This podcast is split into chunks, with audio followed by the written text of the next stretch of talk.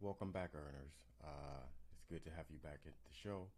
Uh, as I said, you know, we've been talking a lot about uh, earnership, and the last episode, which was episode five, we talked a great deal about uh, what uh, the first steps in actually developing an earnership mentality are, and we and we actually is, and we focused on uh, independence. We talked about what our founding fathers did in terms of uh, developing independence from empire through the spilling of blood. Uh, I want to talk a little bit more about independence and what it actually is in order for us to begin to talk about the steps we need to take for earnership. Uh, as I said in the last episode, independence is the most fundamental aspect of the earnership mentality. Without independence, there is no way to participate in earnership. It's impossible because you will be nothing more than the uh, dependent uh, of someone else or something else. So here we're going to just talk about independence for uh, a few moments and then we're going to move forward uh, what in fact is independence? Is independence just doing whatever the heck you want to do whenever the heck you want to do it? Is it an act? Is it a thought? Is it a uh, mentality?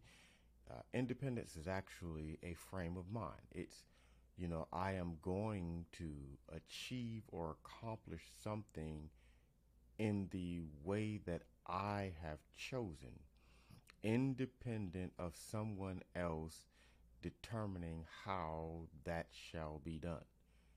Again, as an example of what our founding fathers did, they said to themselves, We want to create a country of our own.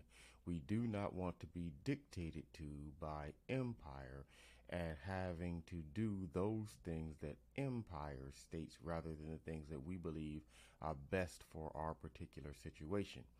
That is the same concept of independence in our individual lives. We have to make a determination that we know best what is actually occurring in our lives and we understand how to actually go about handling our situations, whether that's through an individual effort joined together with others to solve a particular difficulty or what have you, we are in the best position to make the decision concerning the outcome of our lives. That is what independence is. That is an independent mind.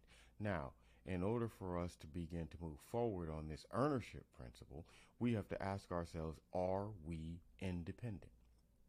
Now, I'm going to ask this question as it relates to all of those uh, pressures and measures that are around us. And we can determine whether we are de- independent already or if we need to act in a way that demonstrates our independence first for ourselves and then for others around us.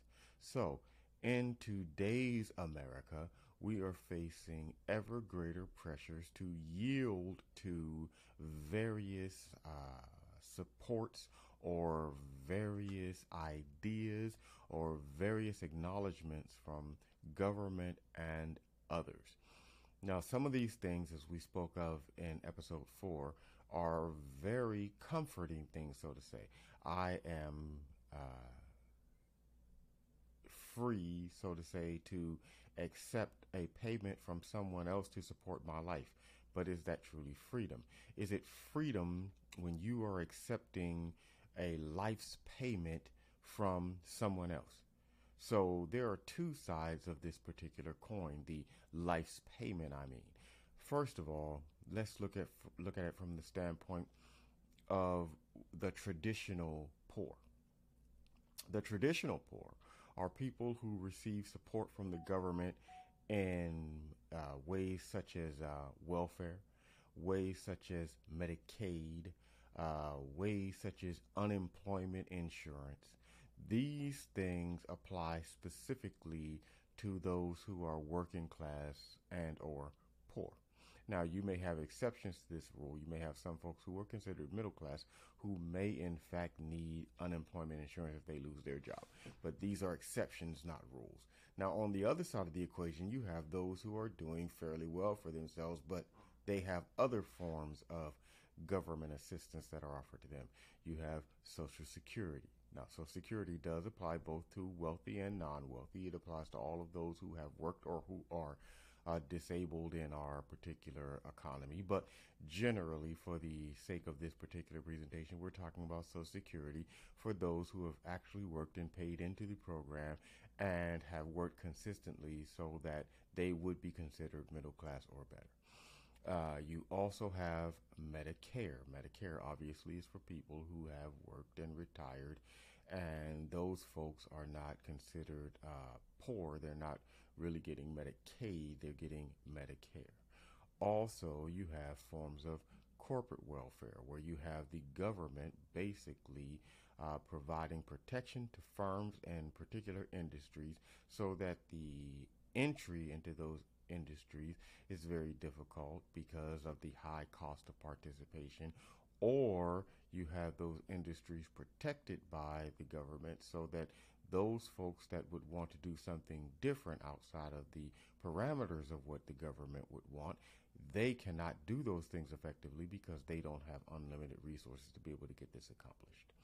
So these are the basic breakdowns of where people stand uh, in terms of receiving government benefits. If you are receiving those government benefits, or you would like to receive those government benefits, or you think it's okay to receive those government benefits, it becomes a question of are you independent or are you dependent? Now, let's consider this for a moment because this is very, very important. If I am receiving a particular payment from the government, let's look on the poor side first. If I'm receiving a welfare benefit from the government, what is the likelihood that I am going to be willing to take a step out into the world and turn my back on receiving that particular payment and try to make life work for me? Well, for most people, it's slim to none because they're making what they consider to be a conscious and reasonable economic decision if you're on welfare, you receive certain benefits that uh, also relate to that welfare payment, whether that be Medicare, whether that be housing, whether that be child care, so on and so forth, that would make it, at least in the minds of those people, very difficult to get away from that system and say to themselves, I am going to make the decision to work, or I'm going to make the decision to educate myself so I can get a better uh, outcome in life through a better means of support, which is a better job than they would get if they were uneducated or unskilled and just went into the active workforce. Okay. Um, if, on the other hand, you are, say, a corporation and you have done something where you think you have a service or a good to offer the community, but that particular industry is not necessarily profitable. So let's say like the renewable sector. In the renewable sector, we hear constantly people talking about how these are uh, good jobs in a solid industry that's growing. Well, that could be true, but if you take away the government support from that particular industry, does it work? Is it possible for that to work? Well, we have an example from not too long ago, a company called Solyndra, which was doing solar paneling. That company was supported almost 100% by government money. As soon as the government money went away, that business folded. Now, I am a big believer in business. I believe that business is the means of support for everyone in our country. Whether you start a business or you have a job, you are connected to business. So I encourage businesses. But if those businesses are being supported by the government, then that's not really business, and certainly that's not really independence or freedom. That is dependence on the government, and that means that you are not able to make independent decisions about what you would like your business to do, whether it's because you're in an industry that cannot survive without the government support, or if you're in an industry or business that wants government support to keep out competition, because though the industry itself could survive without government support, maybe you can't survive without government support because you are not competitive with those who would be able to offer better prices, better services, better goods. Now, in terms of, say, a Social Security situation, Social Security, as we know, was started under the Franklin Delano Roosevelt administration. And initially, this was not supposed to be something that would uh, be a program that was extended to the life of everyone. But of course, it has uh, basically turned out to uh, have that outcome. So now what we're doing is we are, as the system, as the program itself was designed to work, we are having those who work essentially pay for those who are retired. Now, uh, back in the day when that program was started, in essence, you know, you could work and put money away, and maybe some money that you worked for and put away would go towards you. Not all of your support would come from that, but some portion of, of your support may have come from that. But today, if we fast forward, we have had this program in, exist, in existence for so long, and we have essentially lost so many high paying jobs to global competition and the march to overseas production that our worker base is not sufficient to cover the cost of, so, of Social Security for all current retirees and those who will become retired in the next several years. So, if you're on that particular program, you are massively dependent on the government if you have not made other choices to support yourself through your retirement. Now, this is a very, very difficult message because essentially you, if you're retired or coming close to retirement, you relied on a promise by the government to basically secure you through your retirement years.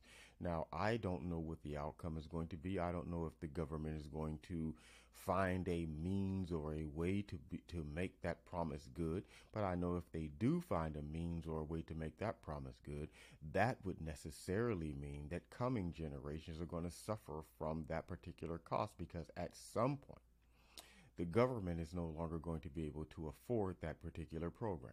Now, if they continue to do it even though they cannot afford it, that does not mean that since other people are still receiving it, that this is not going to be a tremendous drain with a substantial negative output uh, uh, outcome on our economy and our country at large. It just means that we are delaying it and delaying it and delaying it, hoping that it will not catch those of us while we are still alive to serve. But that is not good. And that is the kingpin of dependency. So, if you are on any of these programs or if you are going to be on any of these programs, then you understand right off the bat that you are not independent and you can't be independent as long as these programs act as your primary means of support through life. Because in essence, what is being said is, I have not been able to care for myself, so I expect some other folks to care for me. But let me ask you this if the shoe were on the other foot and you were required to take care of the needs of others, when by taking care of the needs of others, you would find yourself somehow pinched, somehow short, how would you feel? What would be your response if you could consider the other view? I know that constantly we're preached to about the view of people helping other people. We're a rich country and we can afford to do this and we can afford to do that and we can afford to do the other thing. But how would you feel if it were you who were being constantly demanded to do the this, the that, or the other thing for others? So let me give you an example. Let's say I have $100 I have generated this $100 through some form of labor on my part, whether that's physical labor, mental labor, what have you. But I have generated this through my own labor. Now, this $100 I have earned. I have earned this $100 irrespective of what the government or any other uh, entity or body uh, does in terms of taking some of that away from me. I have actually earned that. That is what I agreed to earn with my employer, or if I'm self employed, that is what I have agreed to earn with my customers. Okay? So I have earned that. Now the government steps in and they say, well, you need to pay X and you need to pay X in the form of taxes of various kinds. Now, do not get me wrong. I am not opposed to taxes. I am just trying to pass on a an analysis of what happens. So let's say that out of that $100, the federal government says, well, we're going to take 35 of those dollars. And we're going to take 35 of those dollars to do whatever it is we want to do. So now I have $65 to work with. Now, with that $65, I may be able to make it work because, well, I still have the $65. But what if that same government now tells me, well, we need to take, instead of $35, we need to take $39? Well, I have been budgeting my existence based upon holding $65. I have not budgeted myself for holding $61. So no matter where those other $4 come from in my bucket of goods or bucket of money, $4 have to come from somewhere. Let's say I have been a person who decided to be somewhat frugal and have savings. Well, if I no longer can deposit $4 of whatever amount I was depositing for in my savings, then that means that there's four less dollars available for whatever future opportunities I was looking forward to. So now to some folks, that doesn't matter. It's only $4 and those $4 can go to help someone now instead of helping me later. Okay. So if I no longer have access to this $4 later, and this is a consistent subtraction of this $4 out of this 100, then that means that when I get to the point where I am no longer earning, now I'm maybe relying on some investment or something, but when I get to the point where I'm no longer earning, that means that I have less put away for that future date than I would have if I would not have been charged the $39 in taxes. So let's say I retire and I live after retirement for another 25 years. Now, if I live for another 25 years, if I were going to make $65 instead of $61, maybe I'd be able to just make it those 25 years. But those four dollars taken away from me each time I earn a hundred, that may make all the difference between my living a life of humanity and living a life of subhumanity. Now, some of you may be thinking, but that's what Social Security and stuff is for, is to give you that extra push, that extra nudge, that extra money that you need to take care of yourself. Again, Social Security makes me dependent. If I did not have the additional $4 taken from me, I may have been independent in my retired years, but I'm not independent in my retired years. I'm dependent in my retired years because I didn't have sufficient savings to care for me through those years. That means even if I try to live a life of independence during my working years, once I reach retirement age, if I don't have cover other than what I have earned and saved myself, then I am dependent. I have no choice in the matter the government can or cannot fulfill its obligation on the Social Security side. If they do, I'm dependent on them to do it. If they don't, I am shaken. So the point that I am making is first of all, we have to make the determination if we are independent. And if we are not independent, then we need to start considering why we are not independent. Well, I understand that politicians the country over are consistently making promises to give people free things. Free money primarily. We'll give you money for this. We'll give you money for that. We'll give you money for the other thing. However, they rarely, if ever, talk about where this money comes from. We have developed a mentality in the country that many, many, many people are unable to take care of themselves, will be unable to take care of themselves, whether it's because of poverty, whether it's because of old age, whether it's because of disability, or whatever the case may be, they cannot or will not be able to care for themselves throughout their entire lives. Now, this message being told people over and over and over again has a very deleterious effect, and that effect is it creates the mindset of dependence. I will not at some point in my lifetime be able to care for myself, so I'm going to need the help of some other entity or person to care for me. But that does not have to be the case. That is the case because that is the story that we are told. We are told repeatedly that people are not making enough money to care for themselves now. We are told that people do not have enough skills to care for themselves now. We are told about high levels of discrimination in employment that uh, forecloses the opportunity for certain people to get jobs at certain wage levels now.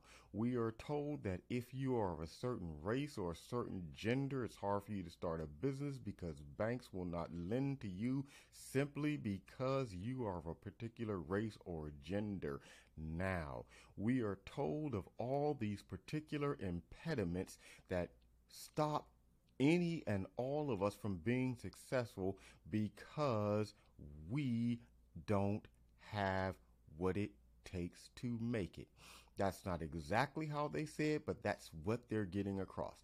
You, black person, you, woman, you, Latin person, you, disabled person, you, older person, you, whatever the case may be, are not worthy of supporting yourself. The selfish people in the country have not made it possible for you to obtain employment at a wage level that will carry you through the now and the later without government support. That is what we are being told consistently. But if we go back decades, if we go back centuries, we will find that people have forever said that whatever is happening now is the end of development. There are no new ideas. There is no way to create anything new. This is all there is ever going to be. We have reached the maximum of human potential. Check it out. If you read any book, if you listen to any uh, audio book or anything like that from historical times when they talked about economic development it was always we've reached the maximum. Before the Industrial Revolution, when very few people foresaw such a thing, we were at maximum human potential. And so it is today. We are told that we are at maximum human potential. We are at maximum human potential, even though we have private space firms, SpaceX, and so on doing things that only quasi governmental agencies were, able to, were, were able to do years ago, agencies such as, such as NASA, and before NASA, which no one was able to do. So I'm telling you that the forecasts are almost always wrong.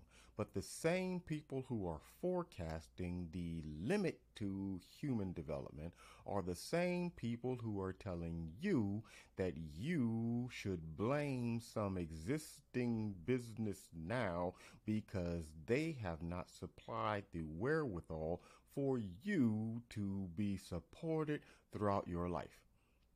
Now, one of the reasons why that may be true in a very small way is because of the amount of government involvement there is in business. If you're paying a heck of a lot of taxes, it's very difficult to employ people because, my goodness, I have to meet these taxes and my budget might not call for more employees.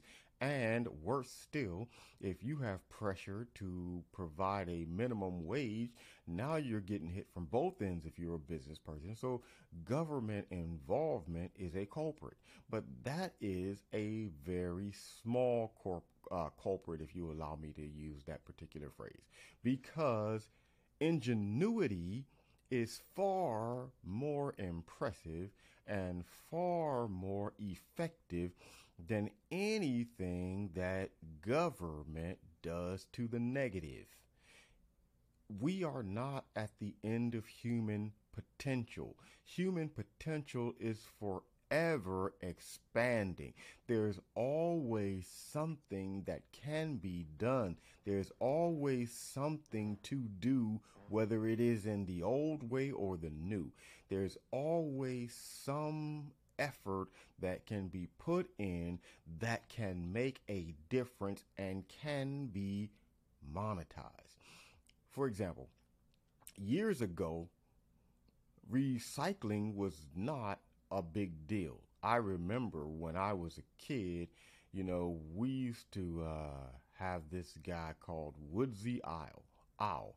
And Woodsy Owl would talk about not being a dirty bird, don't litter, keep America looking good. This was to encourage us not to litter. But this wasn't really a recycling thing, it was just don't throw your trash in the street, make sure that the neighborhood is clean. Then over time, we started talking about recycling bottles. Now, there was always a time where that you could take your bottles back to the store and get a nickel or a dime or something like that. These are glass bottles I'm talking about. But you know, lots of people didn't do that. Lots of people just threw those directly into the trash. Some folks might gather those things up and take them to the store, but most people just throw them in the trash. But over time, recycling became a thing so that now we have special recycling garbage cans. We have special recycling shops where people actually work to separate to separate out different forms of recyclables. This is now an industry. This is now something where people are actually getting paid to put forth effort. My point being that there's always something new. If you want to be independent, you have to start thinking in independent ways. You have to start to loose yourself from the notion that all is lost. That without the support of the government, that you in fact will be out. This is not true. This is something that is said consistently enough for you to believe that it is true. Prior to the Great Depression and the New Deal programs coming into effect, how did elderly people live through retirement? Now, certainly you're not going to suggest that everyone who was of retirement age and, in fact, did retire was just out on the street. Certainly, you're not going to allege that everyone who was retiring back in those days was going on the soup line and they needed to have bread fed to them. Certainly, you're not going to make that suggestion because that would be false.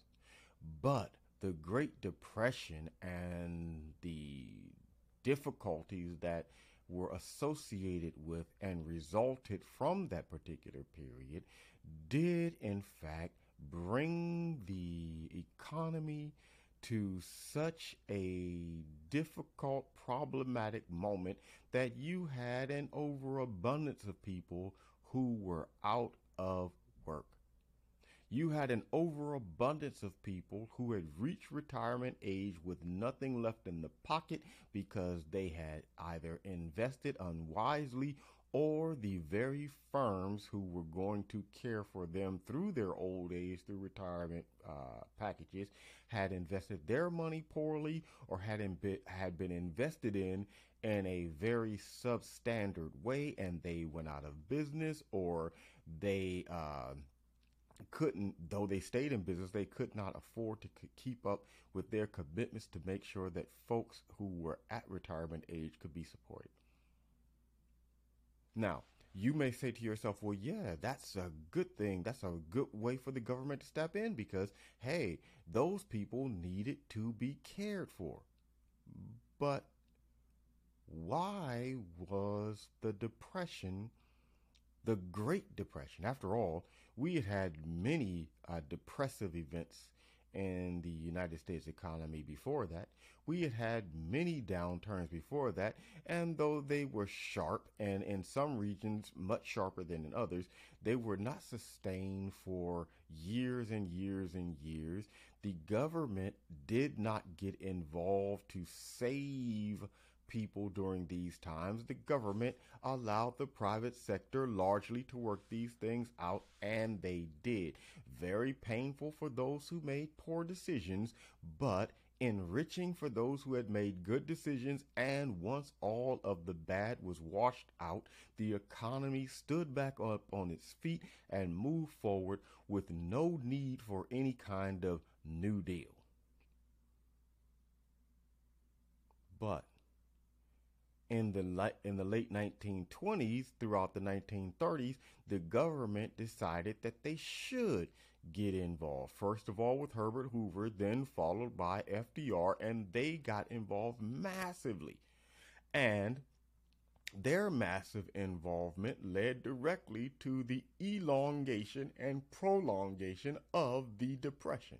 So that the depression which would have normally affected certain sectors, some very, very severely, some mildly severely, some not so much, but it affected the entire economy. Well, you may say, well, they needed to get involved because all these people were putting all the money into the stock market, you know, just totally wasting their money and blowing it on things. But that is because, again, the government and government like institutions were making money cheap, which means there were lots and lots of dollars out on the street, and those dollars needed to be put somewhere. So people were speculating in the stock market. They were investing money hand over fist in things that made no sense in our own lifetimes. We've seen this with the housing bubble. We've seen this with the uh, dot com bubble. We've seen these things the same. You put too much money out into the economy, people take the money, they don't have anything else to do with it except spend it on or invest it in things that make no sense because they can't just keep the money under the pillow. All of this is government related. All of this stuff leads further and further to dependency. The government prints more money. We get dependent on having more money printed so that we can do things that we didn't think we could do before. More and more money is printed. More and more things are invested in that are frivolous. And then there's an explosion, and we need the government again. Companies say bail us out. People say please pick me up. And the next thing you know, the government has further ensconced itself in our lives and we are dependent ever more.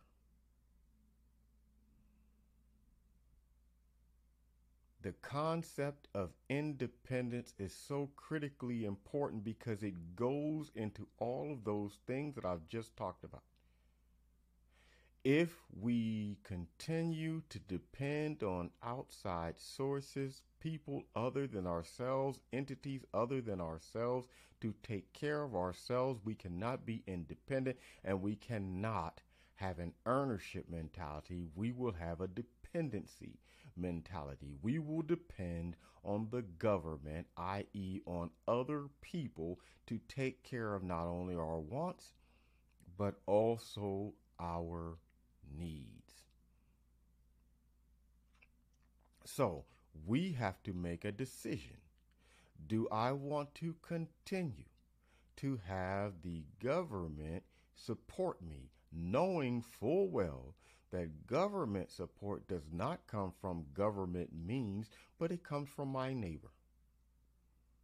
It comes from the fella across town.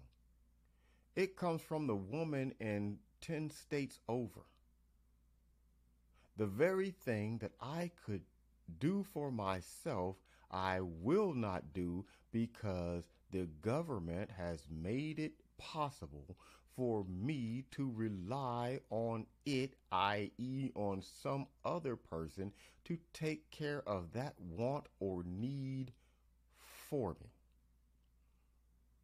Anytime you hear the word subsidized, you should be worried because subsidized is just a fancy word for dependency. We're going to subsidize this. That means we're going to make someone pay for someone else's desire. If you cannot afford your desire, there are only two choices if the government is not involved. Choice number one, can't have that desire. Choice number two, try to figure out how you can finance that desire through your own thoughts, through your own preparation and plan. Now, I know that lots of people find this sort of idea difficult because we have been dependent on get it now for a very long time. Get it now. Don't have to wait until later. Get it now. But getting it now has gotten us into a whole bunch of trouble. The get it now mentality has opened up a way to create massive dependency in our people. This has taken us further and further away from the reason why our fathers fought empire. They knew that by making their declaration of independence, by saying we are in fact independent, that that independence was not going to bear fruit today. They knew that they had to take steps to prove its worth. If we want to mimic what our fathers did, if we want to be able to support a country, then we have to make the same decision. We have to declare our independence from government programs. We have to declare our independence from government largesse. We have to declare our independence from government wisdom.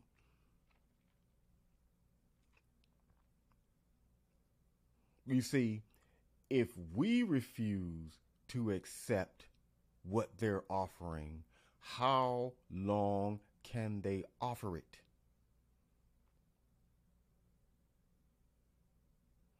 It's just like the marketplace. If someone is selling a good or service that no one is buying, how long can they offer it? Eventually they're they're either going to have to change what that good or service is they're going to have to change the marketing of that good or service or they're going to have to get out. If we say to ourselves that we no longer want something for someone else's money we can stop this and we can be independent persons again now, I know some of you are listening to me and saying, boy, that's pie in the sky because maybe I would do that, but this next guy's not going to do it. This next guy is going to say, but I really, really, really want to have mine. Well, that's why if we make the decision that we no longer want to accept what the government is providing, we have to back that up with making sure that we elect people who understand that we don't want it and they will no longer attempt to sell it. You're right. If we say we don't want it, if we maintain the same folks in their political positions that we have now, we are going to get a bunch of stuff given to folks who do want it, which means those of us who don't want it are going to be paying a higher price so that those who still want it can get even greater benefits.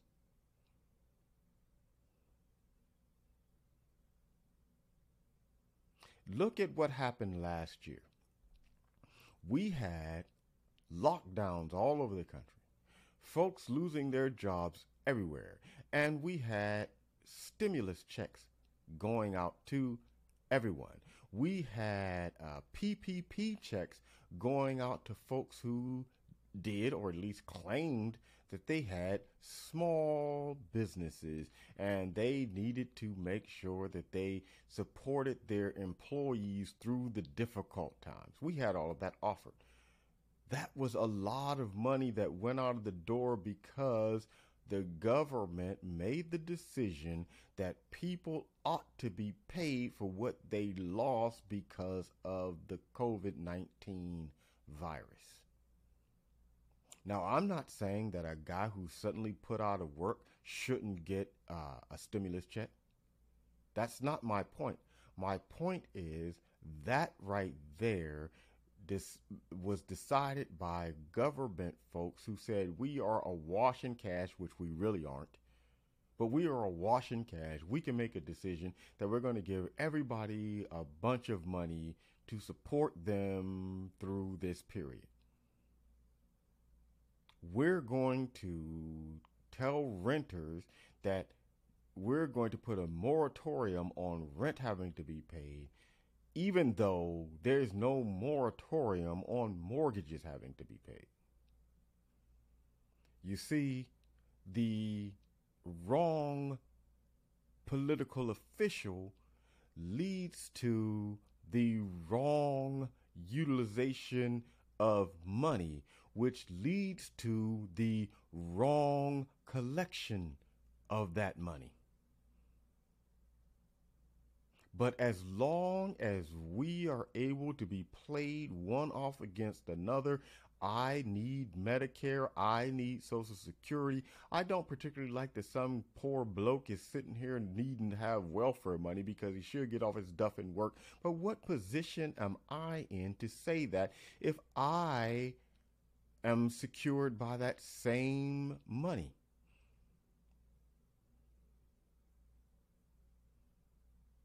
Yes, it's very, very, very scary that we're in this position now. Our forefathers were not in this position. Many of you who are listening to, listening to me now, your grandparents and your great grandparents were not in this position. There was no Social Security. There was no Medicare. There was no Medicaid. There was no social welfare. There was none of this stuff if you wanted to be supported because you were going through a difficult time, charitable organizations were available to take care of you in the short run, but there was nothing that was going to take care of you forever, which demanded that you have an independent mind and an independent plan on how you were going to care for yourself, whether you were sickly, whether you were aged, or whether you were lazy. We had family structures, and families knew that they had obligations to care for their people. A son and daughter knew they had an, obligation to take care of mom and dad as they aged.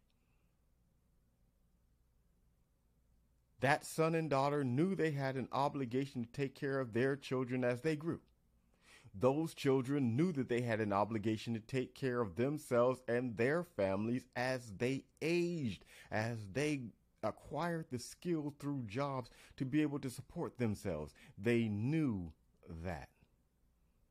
That was our social safety net. It was called family. It was called community. But over the years, family began to take a back seat. We started hearing people talking about the traditional family was not the only type of family that you could have. That whatever you wanted to do was just as acceptable as the traditional family. That you could go through life irresponsibly and still be cared for. And the government stepped in to say that's true. So now we're in a situation where if we want to recapture our independence, we have to take a stand and say enough. We have the onus to say, boy, I don't want what the government is offering, and I know this is very difficult. We've become accustomed. We have so many things that have changed. If you are aged, who's going to care for you in your age now? Your children? That's not the expectation. If you are a small child, who's going to take care of you knowing that there are many fathers who are not around to take care of you at all? Men who were willing to create you but not willing to raise you. They've disappeared. Men who will brag about the number of children they have but won't say a word about the number of those children that they support.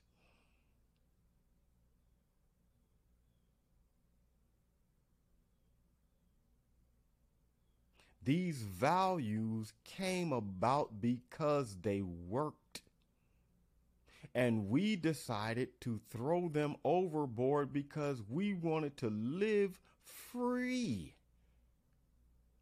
I want to make my own choice because that traditional value is oppressive.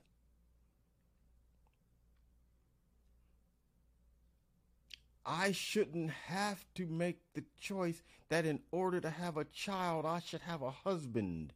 Or in order to have a child, I should be with a wife. I shouldn't have to make that decision.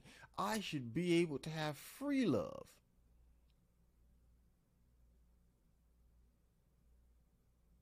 And the government should make sure that I can.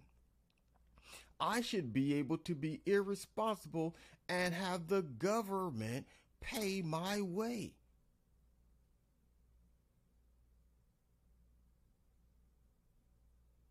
All of this is nothing but dependency. And as long as we have dependency, we cannot have ownership. We cannot have independence. We cannot have freedom. Somewhere, somehow, someone has to say enough.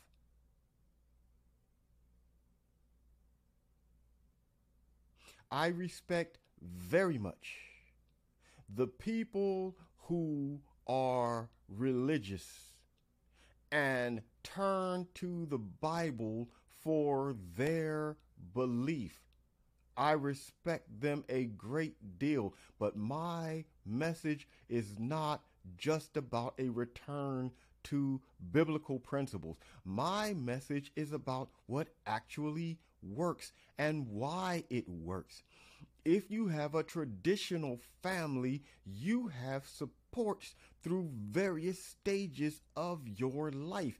If you don't, the only support you can have must come in the form of government, which robs you of your independence.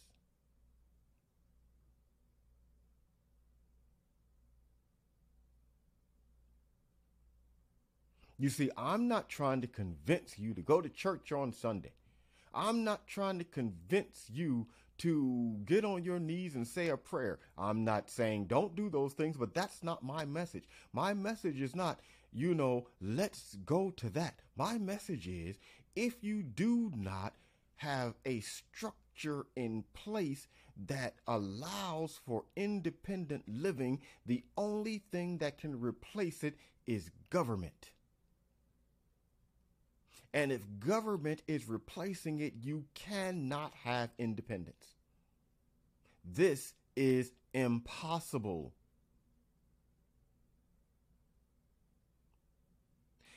If a person says, I want a child, but I don't want the responsibility of marriage, who's going to take care of the child if the irresponsible person absconds?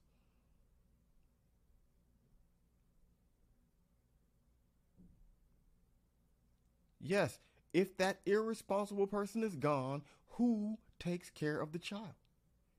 If there's no family unit, it must be the government. And if it's the government, what lessons are we teaching ourselves and our children?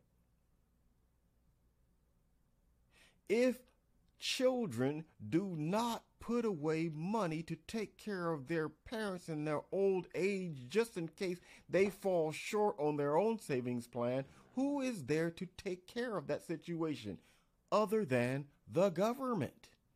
Which makes seniors dependent on the government. If we have disabled siblings or disabled neighbors, if we do not put together a plan to be able to care for those folks ourselves, what does that leave but government?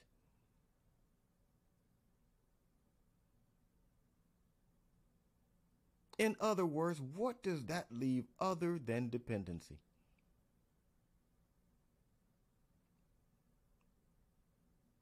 You see, earners, this thing is so serious. If we're talking about freedom, if we're talking about independence, we must first get to where we became dependent every single time there's even the slightest discomfort in the country, we say, government, get involved. What we're really saying is, take away my freedom. What we're really saying is, you make the decision and let me fly on autopilot. You tell me what to do.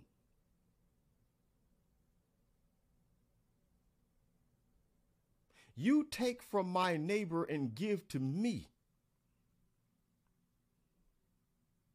That is what we are collectively saying. We want some other body called the government to make the decisions that we are fully capable of making ourselves. Now, I'm not going to be hypocritical here. I am just as. Uh, liable to fall for the government trap as anyone else. I am just waking up to the reality of the situation. I know that for many years of my own life, oh, well, you know, hey, there's this new program the government is doing. It's a good idea. How many people who have private firms do not make money privately? But rely on government contracts in order to make money. Why is it that the government is the means by which so many of us live?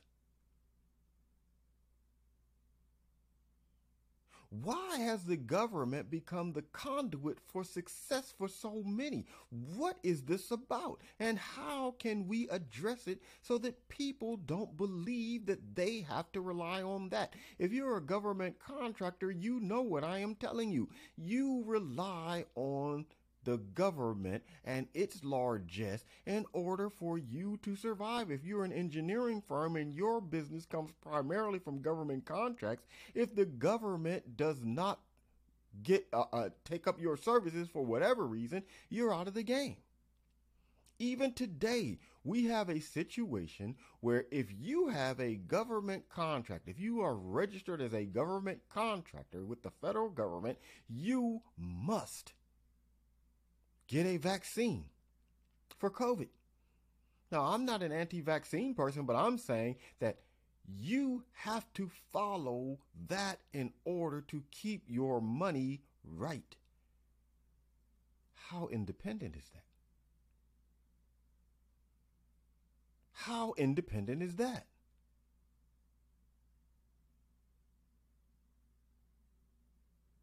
All of these things take us further and further away from what the founders fought, bled, and died for.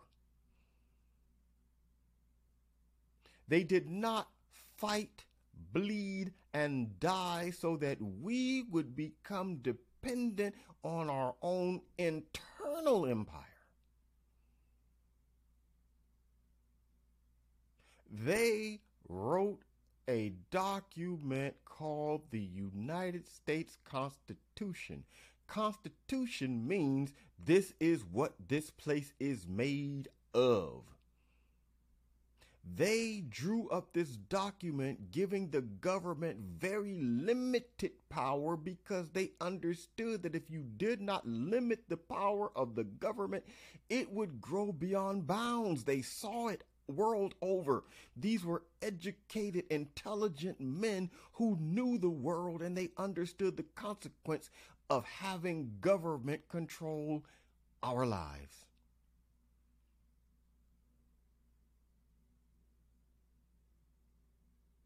We've lost the lesson. We need to declare independence for ourselves if we declare independence for ourselves, which man or woman is going to want to serve in Congress for 50 years?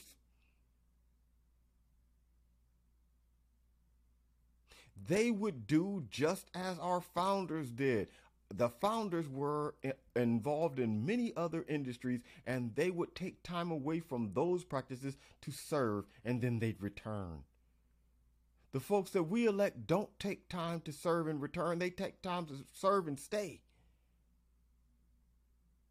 Because for them, they're in an industry that's growing. And how many people want to get out of an industry that's growing? Everyone wants to be in an industry that's growing. And if you can get your foot in the door of that industry that is truly growing, why would you leave? But it can only grow as long as we stay dependent upon it. As long as we don't take a hard look at what we have done and start to count our own costs and say, look, is it worth me constantly accepting something and expecting to accept something from the government in order to survive? How many times do you have it told by government officials that if we don't, for instance, raise the debt ceiling, then there are going to be people who are expecting this kind of money who won't get it? But why is that?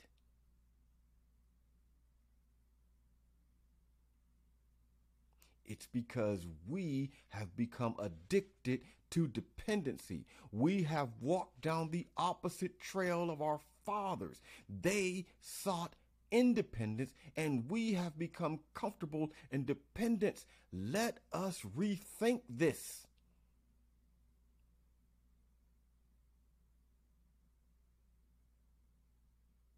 Let us figure out what those traditional values that they so admired and passed down to us for generations accomplished outside of any religious affirmation. The religion is fine, but that's just a part of it. In our own practical everyday life, how come those values worked? And more importantly, how come they were replaced? And can we afford to continue down this road where they're eroded to such a point where the only entity we can rely upon is government.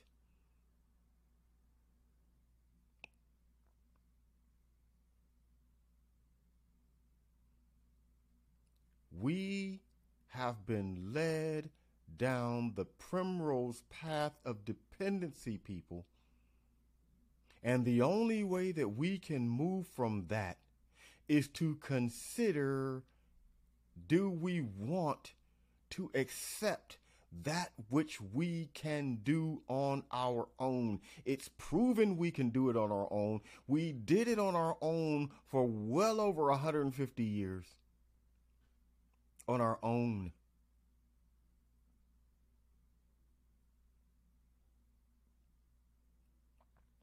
Think about it, folks, and I'll see you next time.